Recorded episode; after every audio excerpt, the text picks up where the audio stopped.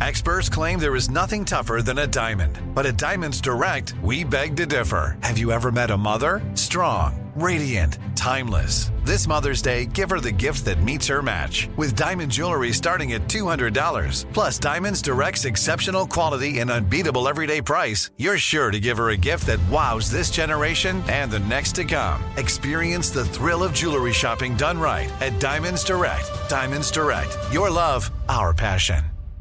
Enjoy all your favorite sports like never before at BetMGM. Signing up and playing is so easy. Simply sign up using code Buckeye and receive up to $1,500 back in bonus bets if you don't win your first bet. When you register with BetMGM, you can get instant access to a variety of parlay selection features, live betting options, and the best daily promotions in the business. And with BetMGM at your fingertips, every play and every game matter more than ever. Place your moneyline, prop, and parlay bets with the king of sportsbooks today. Sign up using code Buckeye and receive up to $1,500 back in bonus bets if you don't win your first bet. That's right, up to $1,500. Again, sign up using code Buckeye and receive up to $1,500 back in bonus bets if you don't win your first bet. BetMGM and GameSense remind you to play responsibly. 21 plus and present in Ohio. Subject to eligibility requirements. Rewards are non-withdrawable bonus bets that expire in seven days. Gambling problem? Call 1-800-GAMBLER in partnership with MGM Northfield Park. That's 1-800-GAMBLER.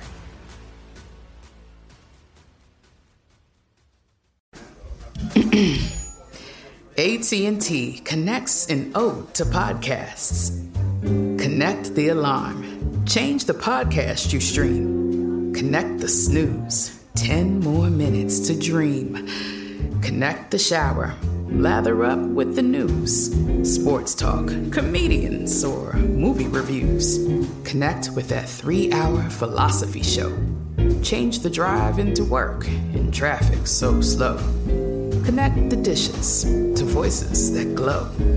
Thank you to the geniuses of spoken audio. Connect the stories. Change your perspective. Connecting changes everything. AT&T. From BBC Radio 4, Britain's biggest paranormal podcast is going on a road trip.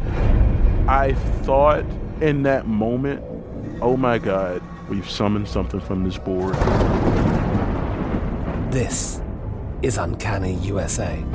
He says, Somebody's in the house, and I screamed.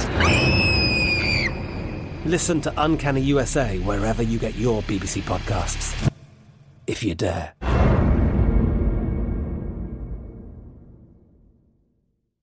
You know you've got a comeback in you. When you take the next step, you're going to make it count for your career, for your family, for your life. You can earn a degree you're proud of with Purdue Global. Purdue Global is backed by Purdue University, one of the nation's most respected and innovative public universities. This is your chance. This is your opportunity. This is your comeback. Purdue Global, Purdue's online university for working adults. Start your comeback today at purdueglobal.edu.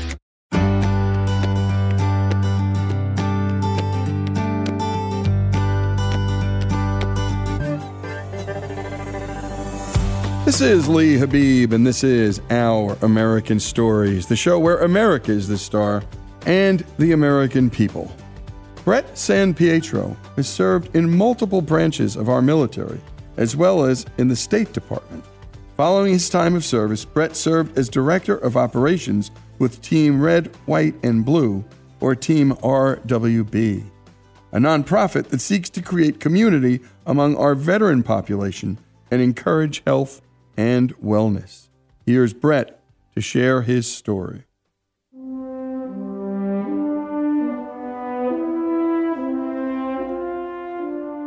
I've been incredibly fortunate to serve uh, in the Army and in the Navy as an active duty service member in the reserves, in the National Guard, and also in a civilian capacity with the State Department. And kind of all of that involves a lot of kind of hopping around on, on the resume, really. Uh, and for me, like where it all started was I, I grew up in uh, Metro Detroit area. My mom worked full time. My dad was a truck driver. Uh, and I got to see the whole country because I would spend the summers on the truck with my dad. Uh, and, and that was a fantastic experience, a fantastic way to like get to know the country and different parts of our country, different cultures.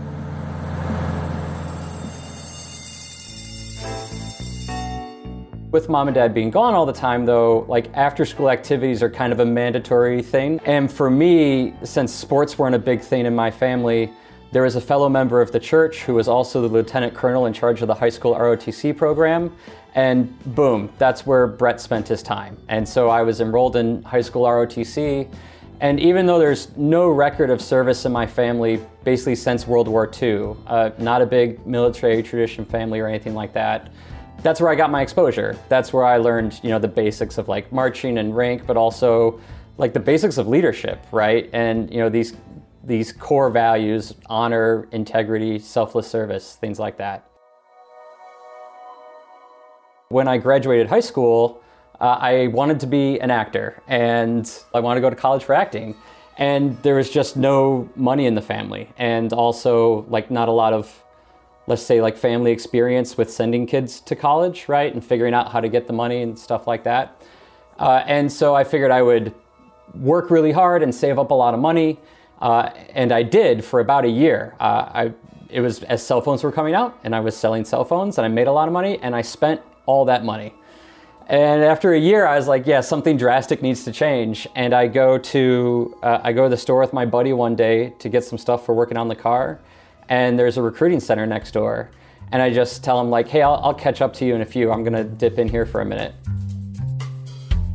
I think I was like 96, maybe 102 pounds at the time. Uh, so let's say 100 pound, five foot 10 Brett walks into the recruiting center and says like, hey, sign me up.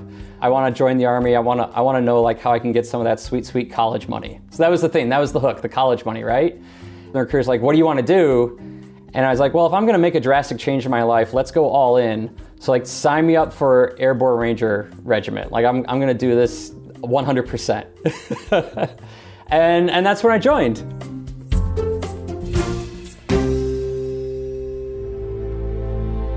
I get down to Fort Benning, home of the infantry, and uh, a lot of people don't know this, but you know when you look at uh, Arlington National Cemetery, Tomb of the Unknown Soldier, funerals, all of that's done by a unit called the Old Guard, oldest active serving infantry regiment in the Army. They have a recruiter who hangs out down at Fort Benning and basically just grabs kids. He sizes them up based on like scores on paper and also just how they look. And he talks to drill sergeants during basic and all of that. And he just grabs you and he's like, hey, you know, what'd you sign up for? Where are you going? And you tell him like, hey, Airborne Ranger Regiment. He goes, yeah, not so much anymore. Here's a quarter, call your mom. You're going to the old guard. It's a non-deployable unit. She'll be thrilled and and that's it. Like you, you, don't tell you're a you're a brand new private. You don't tell a sergeant something different. So all of a sudden the path changes, and I go to DC. And that's how I ended up in DC for 9 11. And like so many people out there, right? Like that's my pivot moment. That's where, you know, life changes that's where the path for our whole country changed. And so I am assigned to the Old Guard. I'm in Washington, D.C. Planes hit the towers, planes hit the Pentagon, and we respond to the crash at the Pentagon. You know, there's a whole wash of emotions there, but you don't realize until now, looking back, how much that just changed everything. And not just for the country, but specifically for me. So, we respond on 9 11, and then a couple months later, life goes back to kind of like pseudo normal phase. But we're the old guard, and we're technically a non deployable unit, and we're watching the whole rest of the Army, the Marines, the Navy, everyone deploy and go overseas. And to be honest, we were quite a bit salty about it. Until uh, one day in late 2003, a three star from the Pentagon, Lieutenant General Cody, actually, I think it was, shows up. He goes, Hey, we're deploying a company of Old Guard soldiers, just about 100 of you. And that was how I like experienced my combat deployment with the Army. Uh, I didn't go to Afghanistan. We didn't go to Iraq. We actually went to the Horn of Africa and bounced around in a special operations support type of capacity.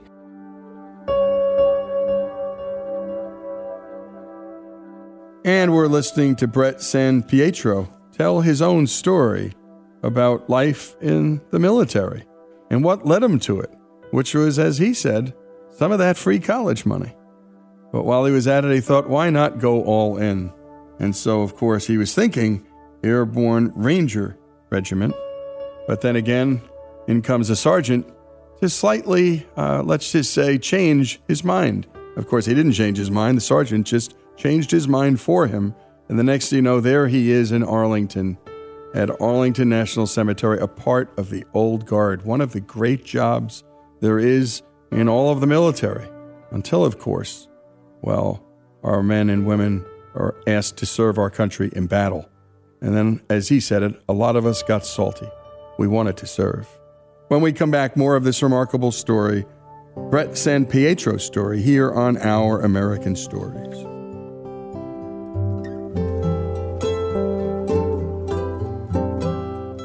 Lee Habib here, the host of Our American Stories. Every day on this show, we're bringing inspiring stories from across this great country. Stories from our big cities and small towns. But we truly can't do this show without you. Our stories are free to listen to, but they're not free to make. If you love what you hear, go to ouramericanstories.com and click the donate button. Give a little, give a lot. Go to ouramericanstories.com and give.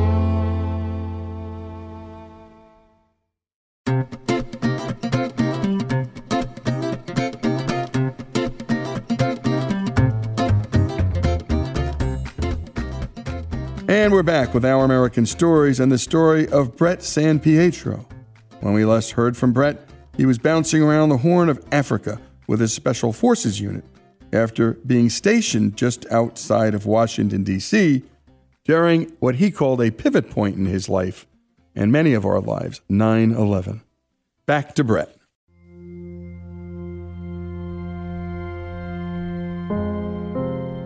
We did that for about a year, and then many of us, myself included, extended just to make that happen. Uh, and so when we got back, we got out. And then it was like, hey, what comes next? And for me, like I just immediately pivoted back to the plan, right? Hey, uh, what was it going to be again? Oh, that's right. I want to go to college. I want to study acting. And, and it took until probably just like this year, uh, 11 years later, for me to like reflect on this and realize that is such an obvious symptom of not having any time to process, right? I didn't, I didn't take a beat to think, hey, what have I seen? Hey, what have I done?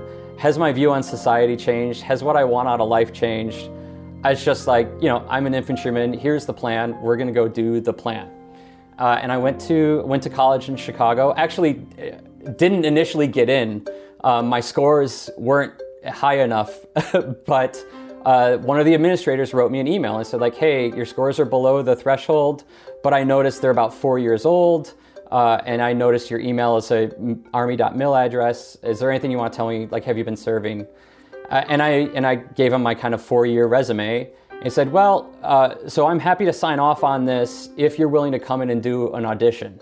And so the, the gist there is I basically got into college on an audition and the fact that I'd been in the Army. Otherwise, my I, I was a big slacker in high school uh, my scores would not have gotten me into college. And once I was there, it was National Guard service, still with the Army, and taking acting classes until a couple other kind of life changes happened, and I decided to switch from acting to political science. And around that time, I thought I was going to be a lawyer, do public defense, I'd had a family member who had had you know really bad run-in with the law, and there was no money in the family, so that really kind of influenced my decision there. And just again, because of my military background, because of what I experienced with the Army and the fact that I was still serving, and what I was doing in college, I was contacted by a recruiter for the State Department. And so they contact me and they're interested, and so I have to go through their whole application process, which takes a couple of years. But simultaneously, I'm trying to get my commission with the National Guard. And when I graduate, uh, I almost simultaneously get my commission into the U.S. Army National Guard in Illinois as an officer, but also an offer to come work at the State Department. And again, I, I had fantastic mentors and leaders, and I had a colonel who was in charge of my ROTC unit said, "Well, like this is an this is an easy call. Like you don't need to sweat this one." And uh, he called you know, the two-star general running the state at the time and explained the situation. And I kind of got traded like a baseball card from the Army to the State Department. They signed this conditional release, and I got put into the reserves. And working with the State Department, I went back overseas, back to the Horn of Africa, uh, worked there for a couple of years, worked in Pakistan for a period of time. At that point, the Army kind of said, like, hey, you're, you're clearly not going to have time to drill with us anymore. Uh, here's an honorable discharge. We send it to your parents' house. Uh, and I didn't find out about it until like six months later. And I had this whole like identity crisis thing happen, right? Because even though I hadn't even drilled in almost a year, I still identified as you know, an Army service member. And I'm living over in Pakistan trying to figure out, like, hey, I'm coming back to DC for my next tour. Can I get back into drilling? And I'm told, like, oh, hey, you're, you're out. You actually, we honorably discharged you, so don't worry about it. And I remember coming into work the next day and talking to my boss. I was like, I don't even know who I am anymore. So I come back to DC and I'm still working with the State Department. And in my time in DC, I, I managed to be in a position where I'm briefing a lot of kind of like decision makers and doing stuff with the military, even in civilian capacity. And someone suggests that I go for a direct commission with the Navy. And I mentioned that absolutely all of my Army friends will give me endless trash about that. But sure, why not? That sounds fun. Uh, and then and then I did, and the Navy was kind enough to to hook me up and bring me on board as a, a reserve intel officer, and that takes us kind of all the way up to the time where I found Team RWB. Uh, and so so I managed to kind of hop around between the Army and the Navy, the active and the enlisted side. I did some work with the State Department. My friends all jokingly refer to as having like career ADHD, which is a very real problem for people, so it's not really a joking matter. Uh, but at the same time, I think they, they got something right there. Like, identity is a really big thing in the armed forces and in the veteran population. And it took like coming up to this endpoint and then finding Team Red, White, and Blue. And again, being exposed to other people who've been through similar scenarios and are struggling with identity and transition and just their physical and mental health to realize, that I've just been go, go, go nonstop for a decade, a decade and a half of government service. And I never stopped to think about like who I am in that space and how it's impacting me, things like that. So that takes us all the way up to the time that I found and joined Team RWB in 2019 everyone encounters team red, white, and blue in a different way, right? And and that's like the biggest question I have for people when I meet them out at events. Like, how'd you hear about this? Why is this important to you? Why are you here, right? For me, I knew about Team RWB kind of like on the periphery, right, for, for a number of years, bouncing in and out of DC, living overseas every now and then I heard about it. I was always paying attention to kind of the Wounded Warrior Project and Team Rubicon and veteran service spaces. But probably more importantly, in hindsight, I had veteran buddies who were, you know, like living in the States full time, right? Or who had, you know, gone to West Point after finishing our enlistment together. And they were the ones every now and then when we'd talk about, you know, where do you want to go? Who do you want to work with? Where do you want to volunteer? Team RWB just always had this kind of uh, reverent like like reverent tone around it when people were referring to it, right? Like, hey, that's that's an organization that's got it right. I really like what they're doing there. And I didn't actually latch on to and find in-person experiences with Team RWB until like the 2018-2019 timeframe. And it wasn't until I came to work for them that I really better understood my interaction there. The whole organization started back in 2010, and uh, we, we, we go out of our way to make sure people understand that we're here for all sorts of health and fitness and all sorts of social connection for veterans, uh, regardless of how we do that. Uh, and, and the running joke is we don't just run, right? Because that's that's that's what a lot of people do.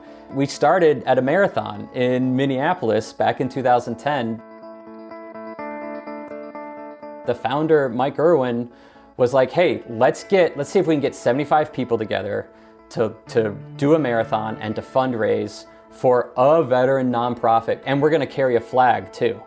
And we're 11 years later now, and that is hands down the thing that has carried on is like the through line. Just wherever you go, you see Team RWB people, and if it's a run, they're out there running and someone's carrying the flag. And they've got two, five, maybe 10 people surrounding them and supporting them. And you're listening to Brett San Pietro tell the story of his life's journey through the military and then, having learned he was honorably discharged, what a strange way to find out, uh, he loses his identity. And I've had dear friends, and one in particular who wouldn't mind me sharing his name, and that's Lieutenant Colonel Jim Shaver. And he'd been an Army Ranger, and then was head of ROTC here at Oxford, Mississippi at Ole Miss, then at the University of Alabama. And then finally, when he retired, it was more than a typical retirement. It's like I'd been told where and what to do and how to do it my entire life. What next? My whole identity is wrapped up in this thing called the U.S. Army. And that was a good thing. But what happens after? When we return, more of this story the story not only of Brett San Pietro, but so many of our GIs and so many of our seamen and airmen, and what happens after, here on Our American Stories.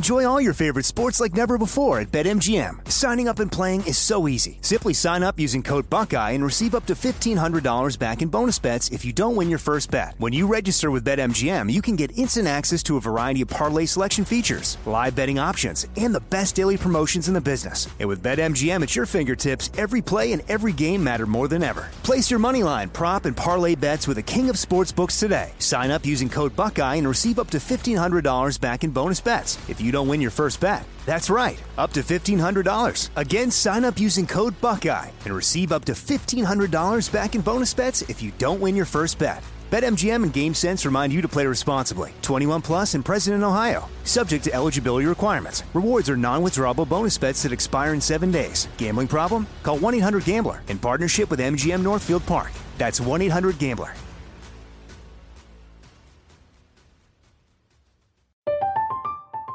I'm Katya Adler, host of The Global Story. Over the last 25 years, I've covered conflicts in the Middle East, political and economic crises in Europe, drug cartels in Mexico. Now I'm covering the stories behind the news all over the world in conversation with those who break it. Join me Monday to Friday to find out what's happening, why, and what it all means. Follow the global story from the BBC wherever you listen to podcasts. This show is sponsored by BetterHelp. We all carry around different stressors in our lives, big ones and small ones. If we keep them bottled up, boy, that can be a real problem. Therapy is a safe space to get things off your chest, to figure out how to work through whatever's weighing you down. I know people who've profoundly benefited from therapy, learning everything from coping skills to setting boundaries in their life you don't have to have experienced major trauma to benefit from therapy. If you're thinking of starting therapy, give BetterHelp a try. It's entirely online, it's safe, it's designed to be convenient, flexible, and suited to your schedule. Just fill out a brief questionnaire to get matched with a licensed therapist and switch therapists anytime for no additional charge. Get it off your chest with BetterHelp. Visit betterhelp.com slash OAS today to get 10% off your first month. That's betterhelp.com slash OAS. BetterHelp, H-E-L-P dot com slash OAS. Xfinity has free premium networks for everyone this month, no matter what kind of entertainment you love. Addicted to true crime? Catch killer cases and more spine-tingling shows on A&E Crime Central. Crave adventure? Explore Asian action movies on Hi-YAH. Searching for something extreme? Check out skating, snowboarding, and more on Fuel TV Plus, the global home of action sports. And find crowd-pleasing bops on iHeartRadio's Hit Nation playlist. There's new free shows and movies to love every week. Say free this week in your Xfinity voice remote. The best conversations I have with my colleagues are the ones that happen when no one is looking, when we're not 100% sure yet what to write. Hopefully, having conversations like this can help you figure out your own point of view. That's kind of our job as Washington Post opinions columnists. I'm Charles Lane, Deputy Opinion Editor. And I'm Amanda Ripley, a contributing columnist. We're going to bring you into these conversations on a new podcast called Impromptu. Follow Impromptu now, wherever you listen.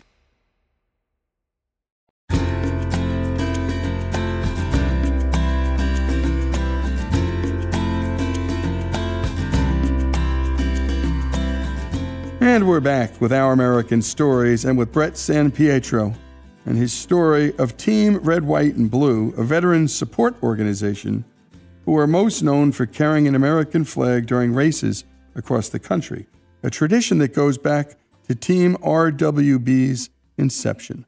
Let's return to Brett. Started out with that initial marathon, and then the original idea was let's match up like kind of advocates, mentors, mentees, right? And let's let's see how we can help veterans in that way. There's a lot of organizations focusing on, you know, for example, wounded veterans, and that's necessary, right? There's an acute need there, but also there's an identification piece. Like not every veteran identifies or wants to identify as being wounded. And also there's plenty of veterans out there who want to help other veterans and be part of something, but you know, they don't identify as needing that acute care. And one, one of the things we found back then, and I say we, this is long before I joined the organization, there's a lot more people raising their hands to help than raise their hands saying, hey, I need some help. We were kind of trending into this space of like, are we starting to do social work here? And is that really where our core competency is? Is that what, what we want to be doing and what we have? Couple of years working with that, kind of trying to build the organization while simultaneously figure out exactly what we are and, and what's that structure look like.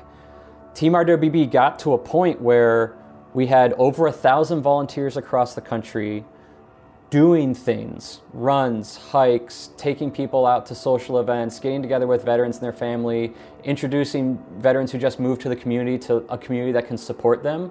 We had over a thousand veterans in almost 200 communities across the country just doing this stuff almost on their own, like with very little top down organizational support. And that's, I think, really where the first concrete version of Team RWB came, came to exist, probably right around the 2013 to 2015 timeframe. And it was you know, connecting with veterans, physical and social activity, especially transitioning veterans, and like connecting them to their communities. You had a lot of veteran groups that were specifically for veterans, and Team RWB has always been fully inclusive. It's hard to connect a veteran to their community if you're keeping the community at arm's reach. Uh, and, and that has now grown and morphed just in these last couple of years, especially with COVID and with the drawdown of operations in Afghanistan and Iraq, and also talking to veterans about what they actually need and what communities need. And now the focus isn't solely on that transitioning veteran, but also you know, kind of settling in for the long haul, right? What do veterans need, not just when they get out of service, but five years, 15 years, 25 years later? Uh, and it really comes down to like it, it's a lot of layers and lots of kind of cause and effect. But when you drill all the way down, you can find most of the you know most of the problems you want to solve if you keep asking like, well, what's the root? Where'd that come from? Where'd that come from?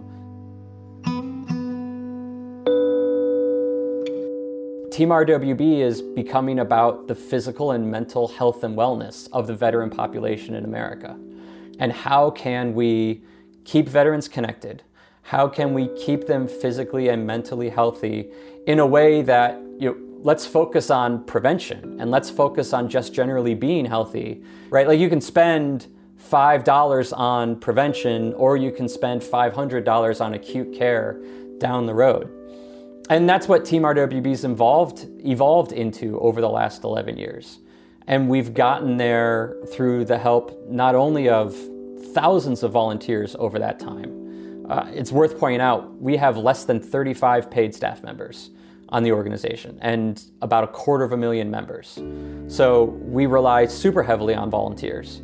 Uh, so we've gotten there not only through the help of volunteers, but also amazing mentors and partners and colleagues in the space, working together with organizations like Wounded Warrior Project and the Mission Continues. Uh, having fantastic corporate sponsors and partners like like Yuengling has been for us for a number of years, and and and also being able to hear from those volunteers and from those sponsors and partners about like what they think the veteran space needs, or quite literally what the veterans they know are asking for. Uh, and that's been super helpful for us as we continue to transition and evolve. So, the communities piece is huge. And something we've been talking about for a few years now is uh, you know, like anytime we talk about communities, there's a question you got to ask at the top of the conversation. Are we talking community with a small c or community with a big C? And, and that's where our thinking is in these last couple of years, basically since 2019, 2020. Uh, when we talk about communities, plural, communities with a small c, San Diego, New York, Columbia, Missouri, Ann Arbor, Michigan, like those are places where these volunteers with some financial support from us, sure, and a little bit of organizational support, have really made things happen for themselves and for the veterans in their communities. And the things they're doing, whether it's hosting a hike, hosting a run, um, hosting a specifically family-friendly event, because you know more and more veterans are you know they have kids, right? And it's like, hey, I'd love to come out to this thing, but I need a solution for my nine-year-old and my 14-year-old. And those are the kind of things that they're doing in their communities, and they're building those bonds between groups of five, 10, maybe even up to 20 individual you know, veterans and supporters. And then what we're trying to start building and layering on top of that, kind of this community with a big C, is how do we make sure that all of those veterans and all of those individual communities know that and, and feel, like genuinely feel, that they are a part of something larger. That, you know, the, the best example I can give is when I was moving from Boston to Chicago, the Boston chapter of Team RWB barely, like I had just met them. And they're, you know, when they found out I was moving, the chapter captain just says like, hey, when are you moving? We can get some people over to help you move the Army understands, the Air Force, the Marines, the Navy, even in civilian government service, you know what it means to have to move from one city to another and have to do so frequently. The Team RWB model that I like to point to is you should be able to send a message to someone in Tulsa, Oklahoma and say, like, hey, I'm moving there in a month or two. Uh, can you help me out? And that person has a ready made community for you to tap into. Uh, and so that's what we're trying to take it, you know, from those individual small C communities up to making sure everyone knows and feels they're part of something larger. And we're probably never going to have some massive convention of thousands of veterans in one space. But if across each calendar year we can have eight or 10 different opportunities to bring 20 or 50 veterans together from communities all across the country, those people start connecting with each other and they're not just there for three days of conferences and going out to the bar at night, these people are hiking the Smokies, they're backpacking, they're running in the Grand Canyon, they're canoeing in the Boundary Waters, they're going up to Alaska. They're having actual like difficult bonding experiences. And so the goal there is to start building up that big C even more and more, just making sure everyone feels and knows that they're part of something larger again. And a great job on the production by Robbie Davis. And a special thanks to Brett San Pietro for sharing his story. He served as Director of Operations with Team Red, White, and Blue. Also, a shout out to Yuengling, America's oldest brewery, for assistance on the story. And this is just another classic about how Americans voluntarily help those in need, and in this particular instance, our returning soldiers, and how they not only transition, but how they have a good, rich and wonderful life within their communities. The story of Brett San Pietro here on Our American Stories. Enjoy all your favorite sports like never before at BetMGM. Signing up and playing is so easy. Simply sign up using code Buckeye and receive up to $1,500 back in bonus bets if you don't win your first bet. When you register with BetMGM, you can get instant access to a variety of parlay selection features, live betting options, and the best daily promotions in the business. And with BetMGM at your fingertips, every play and every game matter more than ever. Place your moneyline, prop, and parlay bets with the king of sportsbooks today. Sign up using code Buckeye and receive up to $1,500 back in bonus bets if you don't win your first bet. That's right, up to $1,500. Again, sign up using code Buckeye and receive up to $1,500 back in bonus bets if you don't win your first bet. BetMGM and GameSense remind you to play responsibly. 21 plus and present in Ohio. Subject to eligibility requirements. Rewards are non-withdrawable bonus bets that expire in seven days. Gambling problem? Call 1-800-GAMBLER in partnership with MGM Northfield Park. That's 1-800-GAMBLER.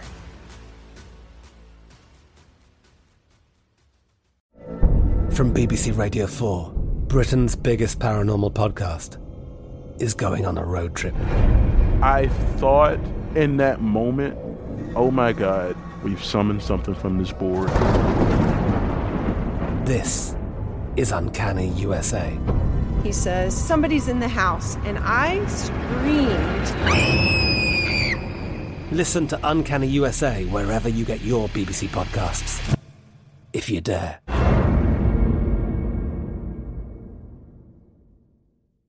Xfinity has free premium networks for everyone this month, no matter what kind of entertainment you love. Addicted to true crime? Catch killer cases and more spine-tingling shows on A&E Crime Central. Crave adventure? Explore Asian action movies on Hi-YAH. Searching for something extreme? Check out skating, snowboarding, and more on Fuel TV Plus, the global home of action sports. And find crowd-pleasing bops on iHeartRadio's Hit Nation playlist. There's new free shows and movies to love every week. Say free this week in your Xfinity voice remote. This episode is brought to you by Navy Federal Credit Union. At Navy Federal, it's been the mission to help the military community for over 90 years. And not just help them, but do everything to make sure they not only grow, but flourish. That's why Navy Federal Credit Union has all kinds of great savings and investment options like share certificates with sky high rates. So don't hesitate. Start growing your finances today with a variety of savings and investment options. Navy Federal Credit Union. Our members are the mission. Savings products insured by NCUA. Investment products are not insured, not obligations of Navy Federal and may lose value. The 2024 presidential campaign features two candidates who are very well known to Americans. And yet, there's complexity at every turn. Criminal trials for one of those candidates, young voters who are angry. The Campaign Moment podcast from the Washington Post gives you what matters. I'm Aaron Blake, and I'm covering my 10th election cycle.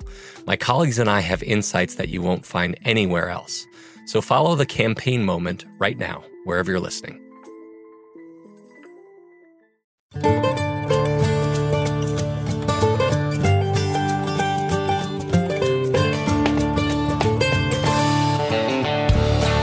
And we return to Our American Stories. In 1798, the Sedition Act was passed, part of the Alien and Sedition Acts. Here's Monty Montgomery with a story. It's the summer of 1798. Our nation is brand new, and our second president, John Adams, has just signed the Alien and Sedition Acts. Here's Dr. Adam Carrington of Hillsdale College with more on what that meant. It's plural because there were four of them. There were two alien acts. One of them was called the Alien Enemies Acts, which gave the president basically unilateral power to remove adult males that were nationals of countries that we were currently at war with. The other was known as just the Alien Act or sometimes the Alien Friends Act. It said that even without war, a president could deport immigrants from a- another country if he thought that they posed some sort of threat or danger. The third was the Naturalization Act, which just extended how long someone that immigrated to the United States had to wait before applying for citizenship. It had been five years, this made it 14. And then finally, the uh, Sedition Act, which is actually the most famous of the group of acts, said that you could be prosecuted for saying malicious or slanderous things about the Congress or the President of the United States. Or also if you were trying to go against the policy and positions of the United States broadly understood. But why were these acts passed? It turns out it had a little bit to do with Adams himself and how our nation felt about two countries across the Atlantic Ocean to really understand where he was coming from in doing so. Some people will attribute it to his personality. He tended to be a fairly prideful man, uh, uh, struggled with vanity, so maybe he didn't want to be criticized. But it, it was actually a lot more than that, even though you can't deny that that couldn't have played a part. You have to understand the broader context in America, and you have to understand the broader context in the world internationally, America was caught in a kind of geopolitical conflict between the two major powers of the time. And the two major powers, uh, if you remember the Cold War, sort of everyone gravitated, it seemed, toward either the United States or Russia. The equivalent, or, or somewhat equivalent at that time, was France and England. They were the two big geopolitical powers that faced off. And American politics itself, domestically, in many ways, its first divide, the first formation of political parties, was based off of should our international policy be more friendly to France or should it be a little more friendly to Great Britain? And much of the policy that France and Great Britain had toward us was depending upon whether we were being friendly to them. And so, what starts to happen is the Federalist Party that John Adams was a part of thought that England was a better idea. The other party that was founded by Thomas Jefferson, who had lost to Adams in 1796, said that we need to be more friendly to France. Because the Federalists are in charge, when the French Revolution happens, they go and start to make treaties with Great Britain. They stop paying debts to the new French government, saying they owed it to the old king of France, not this new revolutionary government. And what they end up doing is siding with England over France. This not only enrages the Jeffersonians, it enrages France. When Adams takes over, something that starts up is what's called the Quasi War where we got into a conflict with France that was never declared, but involved a lot of French privateers taking out our shipping, all in reaction to the fact that, that France thought we were not keeping up our obligations to them and were going too much for Great Britain. As tensions heat up with France, the Federalists get more and more worried not only about immigrants that might be from France or like minded countries, but they get really nervous about how loyal and how on America's side are the Jeffersonians? Are they going to be too pro French? Are they going to subvert the American Republic? And so, what they end up doing is implementing first the immigration restrictions and then the sedition acts themselves. I think partly out of fear for the stability of government, fear of foreign influence, and worry that the, the international scene and the power of France in particular was going to undermine our own system and our own politics. The reaction to these laws was fast and negative, at least on the opposite side of the political debate. And two founding fathers, one the sitting vice president at the time, penned two political statements in response to it that were so controversial, George Washington said, if systematically pursued, they would dissolve the Union or produce coercion. The two most famous documents that come out of this are the Virginia and Kentucky resolutions. They were passed by the state legislatures of those two commonwealths. Partly they're famous because Jefferson ghost wrote the Kentucky Rev- resolution, James Madison co wrote the Virginia resolution. And that's one of the arguments, among several others, that they make that this violates the right to free speech, that basically it would be used and was used to punish dissenting opinion and freedom of the press. The reason Washington said these statements could potentially dissolve the Union? Well, that was because they also called for states to nullify or not follow federal law that they saw as contrary to the Constitution. But if you're wondering who some of these people who were prosecuted under the Sedition Act were, here's some examples of rather colorful commentary that got politicians and journalists alike arrested in the late 1700s. Matthew Lyon, a sitting congressman from Vermont who would later become famous for attacking another congressman with a fire poker on the floor of the House, wrote that the Adams administration was marred by ridiculous pomp and selfish avarice. And Luther Baldwin was indicted, convicted, and fined $100 for a drunken incident that occurred during a visit by President Adams to Newark, New Jersey. Upon hearing a gun report during a parade for Adams, he yelled, I hope it hits Adams in the butt. You know, you, you look at what was said, and it really wouldn't strike us as anything that we wouldn't see on Twitter or on a blog today, and really wouldn't come to the level that even outrages us now as far as, as discourse. It really was fairly standard, even if vitrolic at times, critiques of the president and Congress, and they didn't make it very far in the courts. The Jeffersonians, that is, because they didn't try to take these laws down in them. Instead, they simply waited until 1800, an election year. The main opponents to these laws really fought the battle out in the uh, court of public opinion, in elections, in state legislatures. It ended up being pretty disastrous for the Federalist Party. As the reality of these acts settled in, especially the Sedition Act, I think it really undermined them. It helped Jefferson to eke out a fairly narrow victory in 1800, but to gain a huge win in Congress. Congress, the Federalist Party, really got decimated in 1800, and I think it's partly as a reaction to this.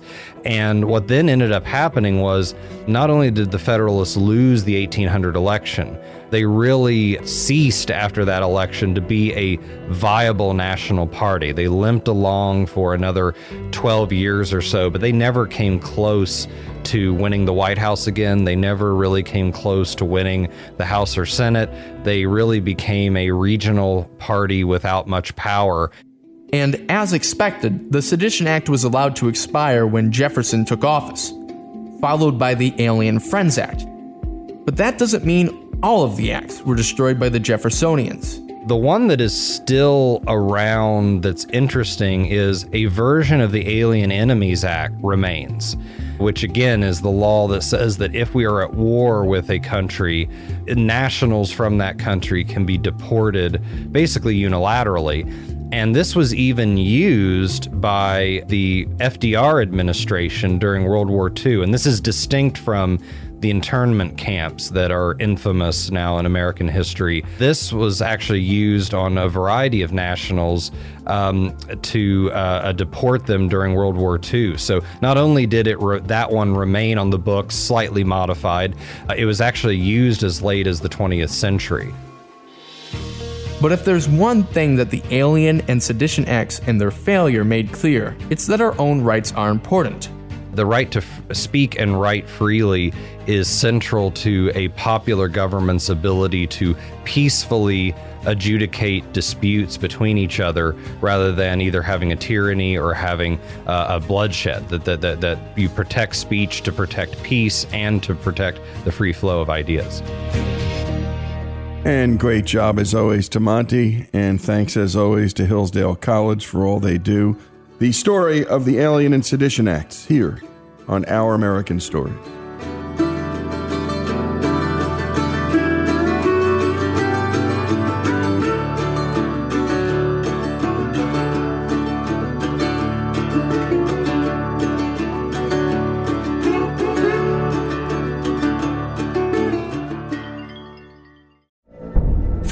Radio 4, Britain's biggest paranormal podcast is going on a road trip. I thought in that moment, oh my God, we've summoned something from this board. This is Uncanny USA. He says, Somebody's in the house, and I screamed. Listen to Uncanny USA wherever you get your BBC podcasts, if you dare.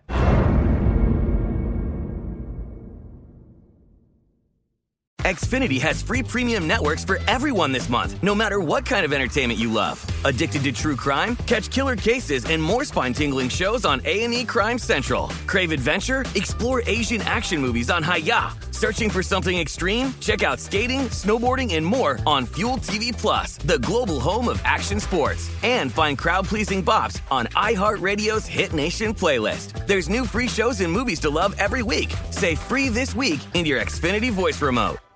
Are you still searching for your perfect place to call home? Well, now is the time to buy at Fisher Homes. If you're looking to move in before the end of 2024, May could be your last opportunity to start building your dream home and close before the year's end. If you're hoping to move in even sooner, Fisher Homes also has homes that are move in ready and waiting for you, where you can start enjoying the benefits of homeownership even faster. Schedule your personal tour with a new home advisor today at FisherHomes.com and make this spring the season you find your perfect home sweet home. If a new house is on your wish list in the next five years, grow your savings faster and experience your dreams with an Ohio Homebuyer Plus account from Kemba Financial Credit Union. A savings account specifically designed to save for a new home where you can earn 7% APY, a $500 matching bonus, and a $1,500 mortgage closing cost credit. Learn more at Kemba.org. Offer expires March 31st, 2025. APY equals annual percentage yield. Restrictions apply. NMLS 292230. Equal housing lender. Federally insured by NCUA. This show is sponsored by BetterHelp. It's a simple truth no matter who you are. Mental health challenges can affect you, and how you manage them can make all the difference. That's why everyone should have access to mental health support that meets them where they are and helps them get through. BetterHelp provides online therapy on your schedule. It's flexible, simple to use, and more affordable than in person therapy. Connect with a licensed therapist selected just for you. Learn more at betterhelp.com. That's better, H E L P.com.